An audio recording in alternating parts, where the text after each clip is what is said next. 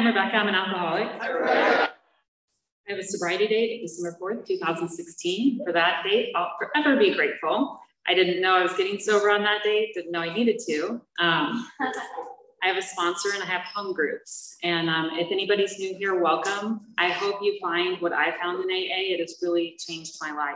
Um, if you don't have a sponsor and you need a sponsor and everybody says, get a sponsor, I think it's one of the most important things you can do. This is how you do it. You find somebody in the in the meeting that um, that you look at and they have what you want. You walk up to them and say, are you taking sponsors? And if they are sponsees, are you accepting sponsees right now? If they say yes, you say, will you sponsor me? It's that easy. It's a real simple ask. I mean, it's not more complicated. It's nerve wracking. It makes you anxious, but um, it's a really easy thing to do. Um, my first sponsor, somebody handed me someone's phone number and said, call this woman, she'll sponsor you. And that's what I did. Um, and it forever changed my life. Um, I want to um, thank you for coming out with me tonight to speak. And Bree, you did an amazing job. I feel like we could all go home now. Um, at least I know that like there was some good sobriety shared tonight. So if I don't, then you know, whew, pressure's off of me. So thank you so much for that. And um, I know Katie and Annabelle and Daniel, thank you for being on Zoom tonight. Katie, all the Zoomers out there, welcome. I'm glad you're here. And uh, Katie, I will be calling you after the meeting. So, um, so she's a sponsee of mine in Montana, and sometimes we miss each other, but we talk every day, and she's such a blessing. Um, so let's see. Um, thank you, Genevieve, for asking me to speak. It's always an honor. Um, I appreciate it so much. And I don't know if anyone else in the room is as nervous as I am, or if it's just me, if I'm just all alone here. But um, let's see. I. Uh, So, you know, I'm an alcoholic because I'm bodily and mentally different than others. Um, you know, I, I love the effect produced by alcohol. I mean, that's just like, once I take that one drink, I will drink to oblivion every single time. I can't stop. Um, I was talking to my sister, who's very much a normie, and I think this just kind of describes like how she's a normie and how I'm an alcoholic's petite. Like, you should know, I don't really like gin. I mean, it's not, I don't like the taste of it, but I will drink it for the effect. I mean, all of it for the effect. And um, my sister told me one day, she said, you know, um, I used to drink uh, gin and tonics. And, and she said, I realized I didn't like the gin in the tonic. So I stopped drinking the gin. I just now drink tonic. I was like, um, so most of my friends are in the program. That's really embarrassing. Could you never mention that to any of them? Because nobody will understand that. Because I said, you know, if I drink a gin and tonic, I would just ask, why is the tonic in here? You know, I mean, it does nothing. It's a waste of time. Like, why bother to drink it? But that's a big difference between us. You know, that's, um, you know, I don't understand mixing it. I don't understand, um, you know, it's purely just for the effect. Um, so let's see, I grew up in a very small town in Missouri. There wasn't a whole lot going on there. The name of it was Farmington. I think just with the name of it, you kind of get a picture of like what Farmington was like. Um, you know, I lived out in the country. You know, I had three siblings, um, and I had, um, my, you know, my parents were married throughout my childhood, and and they were, I think, like really great parents. But I think, like with my alcoholism, like my perception of everything was like so much different. I diagnosed my dad at a very young age. I decided he was narcissistic. I mean, I don't know that he or any professionals will like agree with that diagnosis, but that was my diagnosis for him. That I was growing up with a narcissistic father.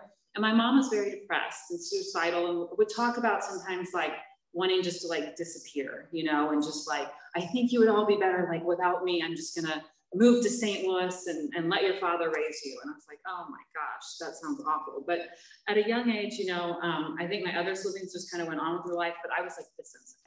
I mean, I was just like, okay, how do I hold this family together? How do, like, I would talk to my parents about like their marriage. And, and I thought like I was just really inside, like busy and working and like, making sure everybody was taken care of and happy and my parents wouldn't get divorced. And probably looking back on it, I kind of wish they had, but you know, um, not up to me. But um, you know, even in like high school, I would call like marriage counselors for them. And um, I did all the grocery shopping and I made sure there was food on the table for my siblings. And none of that like makes me an alcoholic. I mean, that is not, um, um, you know, it didn't cause me to drink. It didn't, um, but it was that like inside, that like I couldn't breathe from a very young age. Um, and, you know, I grew up going to a Lutheran school. Um, and so like, I have a, like, you know, we have religion class every day, we went to chapel, like I have a very like extensive like religion education, but I never felt connected. And A A has given me a language for that, which is a spirituality. I have a disconnect from my fellows and from God. You know, I would go and I would pray and I'd be like, what, you know, what is all this? Like, why are, you know, people are like, oh, wasn't it a great church service? And I'd be like, I don't know, I was bored, you know, or I just didn't get it. Like, um, but I wanted it, but I couldn't connect with it. And I do think my higher power has quite the sense of humor. It's like, don't worry, maybe someday you'll have a connection, but you have to become an alcoholic and go to A A first to find that, but you know, you're not getting the easy path there. So, um, so, um, and you know, my disconnect from others, like I've never felt good enough. I mean, I kind of always was like, I should be the president of everything, but yet I'm probably getting fired. You know, like I don't have a sense of like, I'm, you know, the best person in the room and the worst at the same time. I mean, growing up, like, I just wanted to be someone else and not me. I was so uncomfortable in my skin. You know, I was like, oh, well, look what she's wearing. Like, I should, like, why am I wearing a dress? No one else is wearing a dress. Like, they're all sitting there going, why is she wearing a dress? I mean, I'm being judged for it, you know? But it wasn't even that I needed, like, better than what other people had. I just wanted to be the same because I think I felt like if I could be the same, if I could fit in, um, that I would, um, you know, like I would be okay, and you would like me and I would like me because I didn't like me and I already knew that you didn't like me. So, you know, that was just, um, and so it was difficult, you know, um, just, you know, growing up, I was a terrible student. I mean, mostly because I just didn't do any of the schoolwork, you know, um, but, I mean, you know, I mean, I have a learning disability, but, um, but I'm also very smart and I also didn't apply myself at all, you know, um, somehow got through grade school, um, you know, in high school, um, it's when I had my first drink. Um, I was probably sixteen. Um, well, let's see, I had been horseback riding.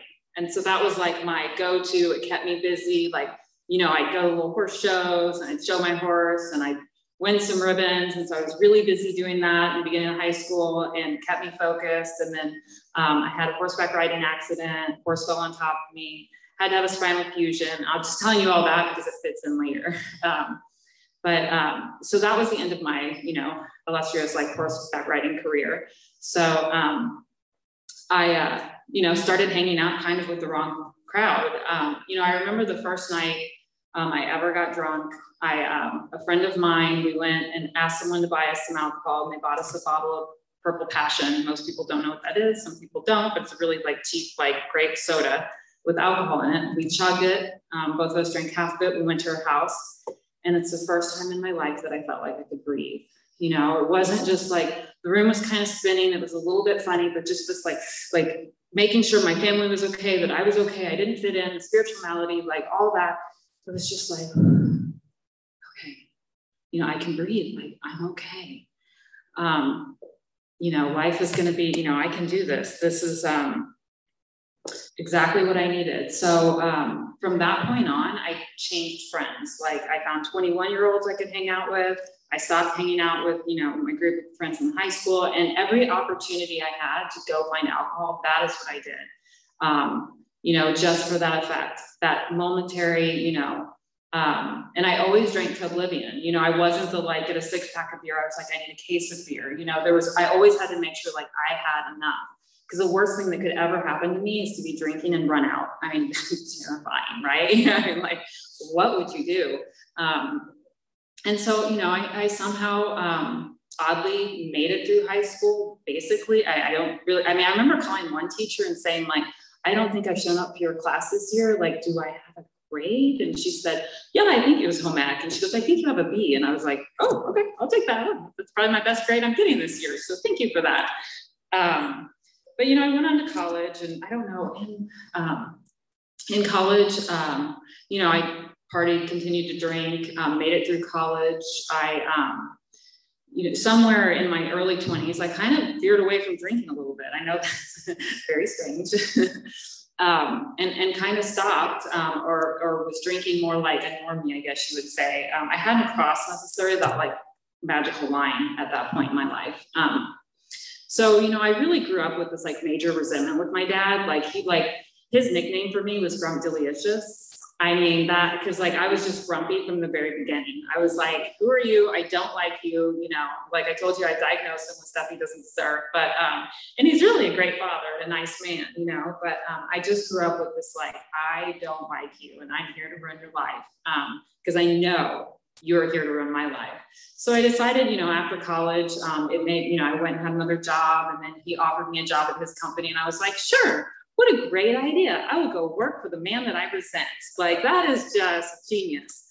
So, you know, as an alcoholic, I'm like, well, you know, that sounds easy, you know, go work for him. And And I went there and, you know, I started off as customer service, and I moved up to um, an operations manager. And, you know, I really worked hard, and I, I, you know, did a great job and still resented him the whole time. And then I, you know, kind of started having a relationship with my boss, which is kind of messed up because he owned the company, you know. And so I, you know, I was just so insecure. And so, and I have no excuses for it, but, um, you know, I just really was liking the attention. You know, I was early twenties and he was like late fifties, sixties. And I was like, this is fantastic.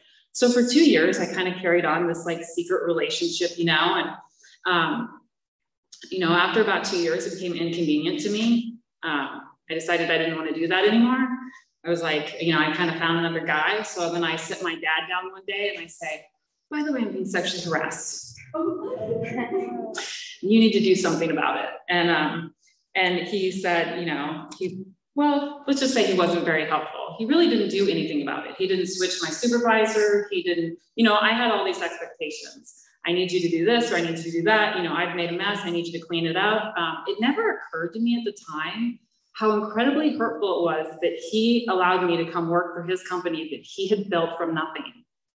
And then to have this, um, you know, affair with my boss, that that would harm him. Like, it never, and then when he wouldn't do anything about it, I slipped into the biggest resentment of my life that almost killed me.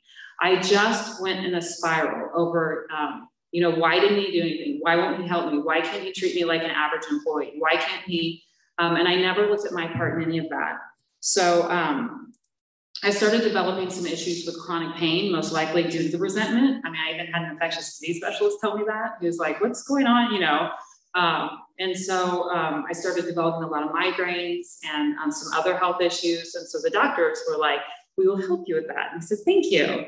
So they started, you know, writing prescriptions. And it was, you know, a little bit of this, a little bit of that. And then I was getting anxiety. So they were giving me something for anxiety. And it just continued, um, you know, year after year. I mean, you know, it started with a pain pill and it ended with fentanyl. Um, and so any, you know, I didn't sleep at night because I was probably passed out all day. So then they were prescribing stuff for sleep. Like, it talks, there's a story in the um, back of the big book, and it talks about, um, you know, if I had an ailment, I went to the doctor, and I only went to the best doctors, mind you, like the good ones that said, you need to be on opiates the rest of your life. I was like, yes, you are a great doctor.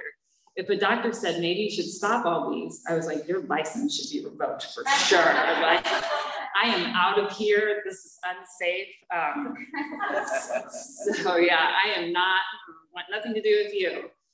So, um, you know, eventually I realized that my dad was too toxic. So I quit my job. And um, the next ten years, I really just spent in a spiral. Um, I ended up being bedbound, housebound. I will tell you, I never missed a doctor's appointment once, ever. Like, you know, it was like, time to the doctor. I was like, okay, you know, got all like, um, but you know, it, my days were just, my life was really small. My days were really sad. Um, you know, I really only took a shower about once a week. Um, I never got out of bed. I, you know, I was married at the time, and, you know, I liked it. When I first got sober, I was like, he's abusive.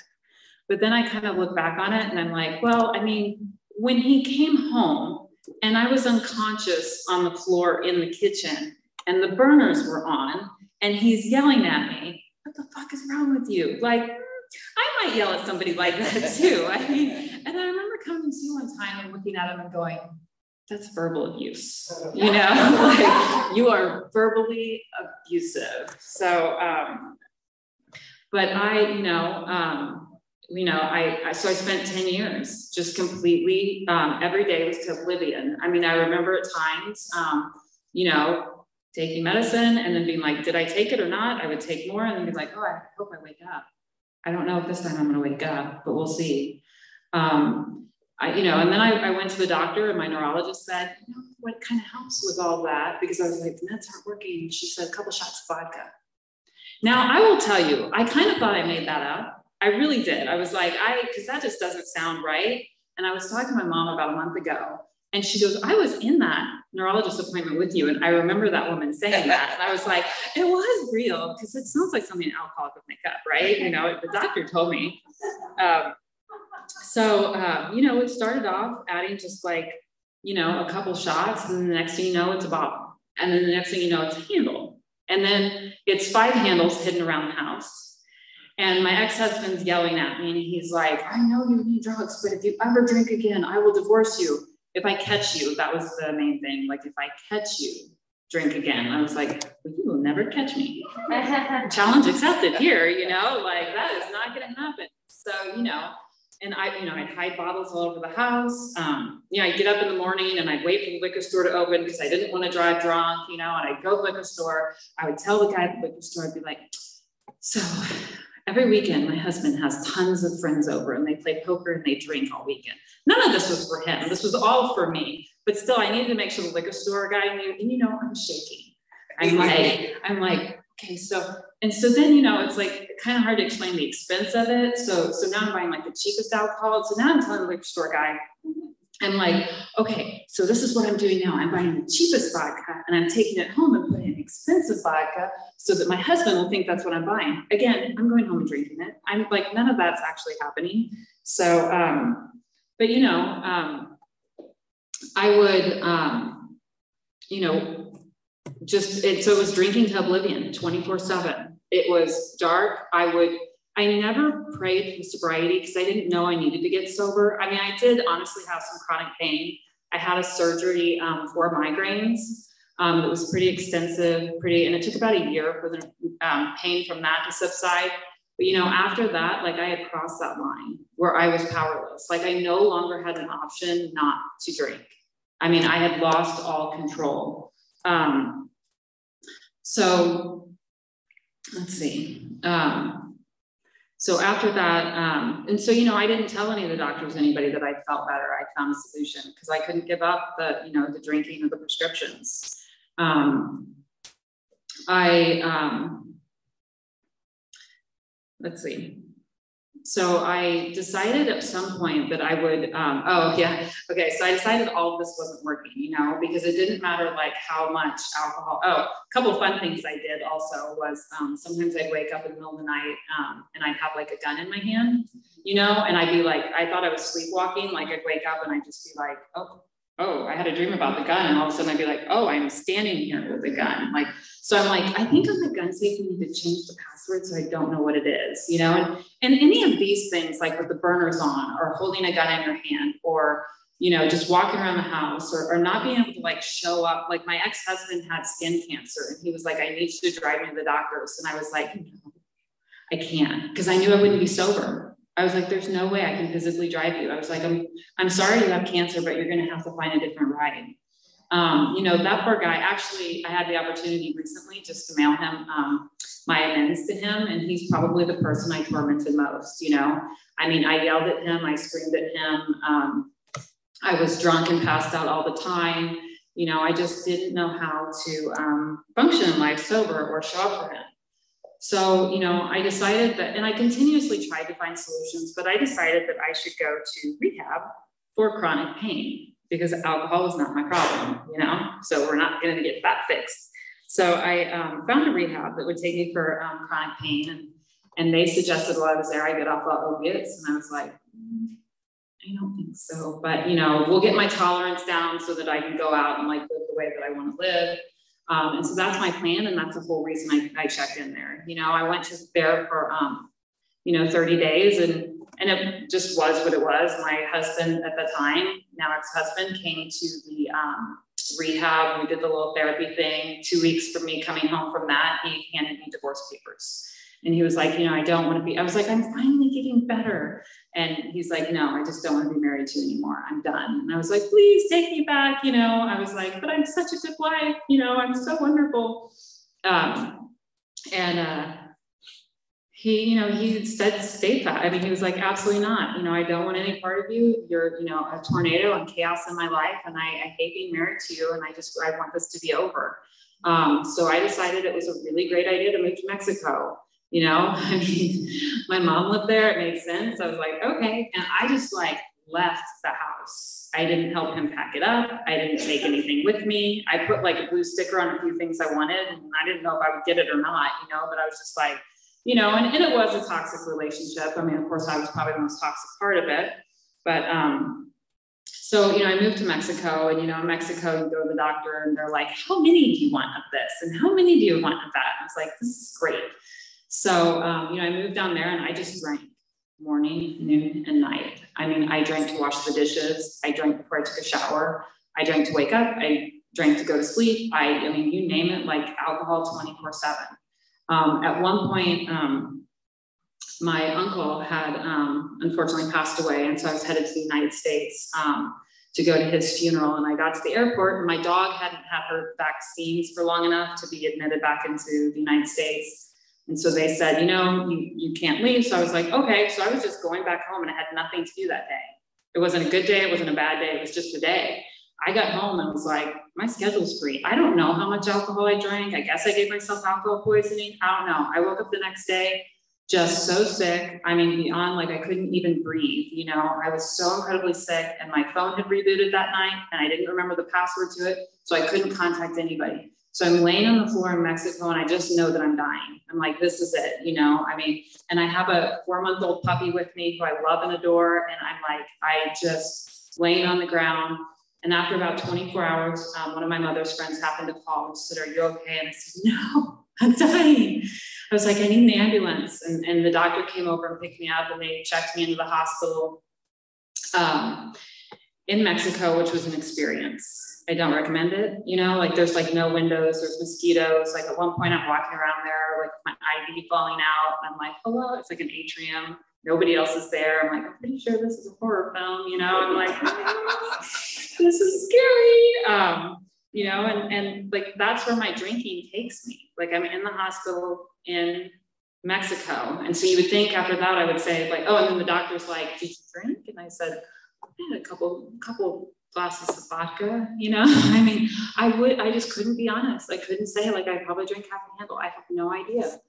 Um, so from that, I, um, you know, came home, and I was like, I'm, I'm not going to drink. I need not to drink. Seven days later, I mean, I still had other stuff. I mean, I wasn't sober. I still had other things, but I, um, you know, I, seven days later, I took my little four-month-old dog and put her in a little papoose that I walked around in Mexico with her, you know, and I walked down to the liquor store, and I remember buying this bottle of vodka, and I remember her looking up at me. And I mean, in my mind, she's like, no, mommy, don't do this. And me thinking, I don't have a choice. I don't know how not to do this. I actually can't like not buy this alcohol right now. So, um, So I bought it, continued to drink. And I remember my mother one time saying to me, like, you're not fooling anybody. And I'm like, you're not either. You know, like, shame on you. Like, anything to protect my alcoholism. So it was like ten a.m. and I've been drinking, you know, tequila. Um, so, um, you know, I'm, I'm getting to the point where I get the D Ts at this point if I don't have alcohol in my system. Like, I'm sick. I'm, um, you know, hanging over the sink. I'm, like, trying to, like, keep it down. Um, I... So I fly home to Missouri again for Thanksgiving, and I'm like, okay, this is going to be great. I don't realize how, like, how, you know, much I need to drink. I need that effect. I can't live without it. Um, so we have this whole liquor cabinet. There's like moonshine, everything. I mean, it like always, my mother had a ton of alcohol, and I drank it all. I mean, it was, there was nothing like sherry, whatever. If it vanilla extract, gone. If there was alcohol in it, I consumed it. And I looked at my mother and I said, I need you to go buy me some alcohol. And she was, I was like, oh, we could probably use a handle of vodka, you know, that would be good. And she was like, I thought we had some alcohol around here. And I was like, yeah, I don't know, where did it go? Who did that? So, um, you know, she goes to the grocery store and she comes home with the smallest bottle of wine I've ever seen in my life. I'm like, it was regular size, but I'm like, that's what I would drink for breakfast. Like, that's going to get me through just a few hours. Like, this is not, I'm going to have a seizure. And I somehow need to convince somebody else around me to go get me alcohol. Because, you know, um, because I can't live without the effect, you know, and I can't just take that one drink. And I can't, I mean, it was a very powerless feeling, you know, I was terrified. So, you know, I surrendered that day. Um, you know, I was like, I, I think I need some help. Um, I can't stop drinking um, because I have anxiety and depression. I mean, you know, I wasn't like, I'm an alcoholic. I was like, well, if we get that fixed, then I'm going to be okay. So I decided on that day to go back to the same rehab. And, you know, I'm like, I'll check in for mood disorder. And they're like, oh, or alcoholism, because that's what your insurance covers. And I'm like, okay, well, that's what my insurance covers. Okay, well, I'll just do it for the insurance then. But we all know, right? You know, so because I was always like very in charge, very had a plan, you know, this is the way everything's going to work. So um, I, you know, go back to that rehab. I was there for forty-five days. They did all the, you know, stuff they were They told me to do, and uh, they suggested sober living. And I was like, hmm, but I've been here for forty-five days. I don't really need sober living, but I don't know where I want to live because I think Mexico didn't work out really well. So sober living's for ninety days. I was like, hmm, okay, so I'll, I'll go to California for ninety days and figure out where I want to live. You know, again, it wasn't about my sobriety of staying sober. I was like, all right, well, that sounds fun. We'll go do that. Um, you know, and I hadn't been around people for like ten years. So I like love the whole sobriety scene, you know, like it was like the coolest thing. You know, I was like, oh, there's people and you can talk to them. And I was like, this is very exciting. So I really enjoyed it. Um, and I kind of had a misunderstanding um, that saved my life with my rehab, because they said you have to go to four meeting, A A meetings a week. And I was like, why? Excuse me? I don't, why? I'm here. I have health insurance. And it wasn't like a snotty thing, like, excuse me, I have help. It was just like, why do you have a ninety day program that I'm supposed to go to? And then you also tell me to go A A, like, that's weird. And the girl said, like, uh, she goes, well, I have ten years sober and I go to, you know, five meetings a week. I was like, what have you not learned? Oh my gosh. And I'm like, I'm kind of a little panicked. Of course, I didn't say this out loud. I'm like, because I have a learning disability. Does she have a learning disability? Like, if she doesn't have a learning disability, how long do I have to go to these meetings for? Because I'm like, ten years, that's a long time. I don't know, like, whew, that's, so I, the misunderstanding was I thought I'd get kicked out. And I was like, well, that just sounds inconvenient. I mean, I'm in California and I got to find a place to live. And like, I don't know that. All right, I'll, you know, I'll go to your, and she said, we'll drive you to two. And I said, okay, but then you have to find a ride for the other two. And I was like, oh my God, I don't know anybody here. Like, whew, that's difficult. So, um, you know, I, So, you know, I went to that rehab. Um, I went to my first meeting, which was um, an N A meeting, and it was really like live and active, and it scared me to death. I was like, oh my gosh, you know. And when I was new in sobriety, I didn't know how to talk really. I couldn't communicate with people. Like I couldn't sit down and have a conversation with you because in like thirty seconds, I would forget if you were talking to me or not. So like, you know, I, that was just like a little overwhelming. And so my rehab said, well, continue to go to meetings until you find one that you like. And I was like, oh. So then I found, you know, a couple of meetings with some older ladies that were really quiet. And I was like, oh, you don't seem very scary. I feel like I could talk to you maybe. Um, and, you know, sitting in the rooms with them, like what a blessing that was. Cause I, I don't have a D U I. I don't, cause I was in bed for ten years, you know, like I wasn't getting out and driving. That's the only reason why. Um, I didn't have anything court-wise going on. I didn't, wasn't financially um, in any kind of, you know, restraints. Um, there was no, um, there was no thing that was like, if you don't, you know, you need to do this, you need to get sober. Um, but when I sat in the rooms of A A, like I heard how you guys felt. I heard you talk about that spiritual malady. I heard you talk about um, just that um, restless, irritable discontent, you know, and I was like, ooh. That sounds familiar, you know? Um, I was like that, and but I never thought something like this would work for me. I I, I just didn't, I was like, I think that, because I've, you know, tried counseling, I've tried, you know, like you name it, I've tried doing it, nothing's helped. Um, but I was like, they all just seem so happy. And, you know, I, I'd go to uh, meetings and I'd go out to A A birthday parties and stuff, and everybody's laughing and having a good time. And I'm just sitting there next to people, just like, oh my God, I made it to the party. You know, I would talk to somebody for five minutes and I was like, oh, you know, you did a good job there, you know. Um, they kept telling me to get a sponsor. And I was like, I don't know what that is. I don't think I want one. Um, So my roommate in rehab goes, God told me to give you this piece of paper. You call this woman's phone number and she will sponsor you. And I was like, oh, well, that sounds easy. I'll do that. You know, it's less awkward than walking up to somebody. So I called her and I said, you know, hi, Rebecca, will you sponsor me? And she goes, sure. And she was such a gift in my early sobriety. And she gave me two phone numbers and she said, I want you not to Uber to meetings. I don't want you to drive it. Well, my car wasn't out here, so I couldn't drive myself. But she's like, I want you to rely on the women in A A to pick you up and take you to meetings. And I was like, I don't, I mean, what? So, um, you know, I called the two women's number that lived in San Clemente like I did. And one of them ended up being my trudging buddy for the first couple of years of sobriety. Um, and that's just because I, I did what I was told to do. You know, I picked up the phone and I called her and she said, yeah, I'll pick you up and take you to meetings. She goes, be ready at five thirty a m And I was like, eight, five thirty a m They have meetings that early? What? And I was like, okay. But, you know, I needed to check off the four meetings. So, you know, I was like, all right, well, no, okay, I'll do it. And so, um, and then she picked me up and take me um, to a Sunday night meeting. And then the other woman that I, that was on that list that I called, she ended up later being my sponsor. Um, I, the, the second sponsor I had, I remember calling her one time and I was like, um, yeah, so I'm really depressed.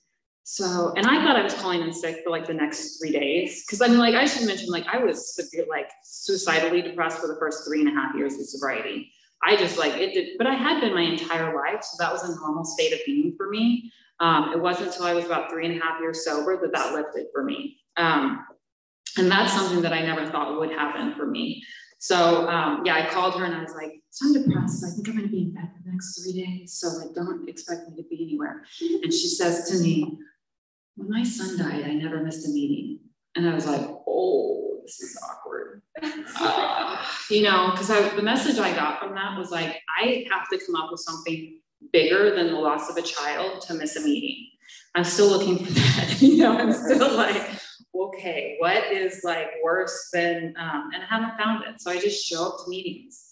And it's women like that in my early sobriety that just like taught me how to behave, taught me how to show up. Um, You know, and, and I, that's exactly, I mean, some people are like, that's pretty harsh. And I was like, it's exactly what I needed. Cause I didn't even know you were supposed to show up for work. Like, I didn't know that like showing up five days a week for work was like an important thing. You know, I was just like, you go whenever you want. Right. Um, and you know, um, I, you know, I heard the promises in A A, which the ninth step promises, which Google them after if you want to, because I can't quote them. Um, but you know, it was, um, to comprehend the word serenity and the feeling of uselessness and self-pity will slip away. I was like, I've never not, I mean, I can't imagine that feeling of uselessness and self-pity not being there. So I became willing to work the steps, you know? So I got a sponsor, you know, started with step one, worked up to step twelve. I've had the honor of sponsoring, you know, a lot of women, and they're such a blessing, I mean, to me, because that's, because really you can tell if this program works for you if you walk through the steps with a sponsor and then you, um, walk through the steps um, with a sponsee. And that's when you can truly step back and say like, yes, this program works in my life, or no, it doesn't. I didn't plan on doing it forever. I kind of thought I'd give you guys like one year, see how I feel, you know, because I had so much other stuff going on. Um, and I was like, if I don't feel better in a year, then I'm out of here. But really within six, six months, I mean, I was still severely depressed, but I knew I was better than I ever had been ever drinking. I knew even before, I was better than I'd ever been even before I ever started drinking. And I was like, there's something to this. I still didn't believe it would happen. You know, like I would have that um, spiritual experience, but I was like, I'm, I'm just willing to do the work. So I worked my steps. Um, I got up to step nine. I flew home to Missouri to make an amends to my father, to my entire family, actually. So, I mean, it's the whole purpose of my trip. You know, I got to sit across the um, my dad's desk, because we did it in his office. And I got to sit down and, and for the first time ever owning my part in that situation. And it was the first time in my fourth and fifth step, it's the first time I was ever honest about what my part was in that situation. Because coming into A A, I had such a resentment towards him. And I remember people telling me, get over it. And I would say, I don't know how to do that. And they're like, you've had a suicide attempt over this. I was like, I don't know how to get over it. Counseling never helped, but A A taught me, because I had to look at my part, but A A taught me how to get over it, how to own my part and sit across. And, you know, my dad and I still don't have, like, we're not like super like, hey, how are you? Like hugging each other and all that. But, um, but I, I have a relationship that I'm meant to have with them today. Like when we sit down and have dinner, I'm not crazy in my head, like resentful and mad at him and, you know, all spun out. And that, that is a gift that A A gave me that I just never, I mean, I never thought that that would be possible, that I could have a relationship with that man, you know? Um, And, you know, I think, um, so, you know, I, I really, in A A, they talk about like having a life beyond our wildest dreams.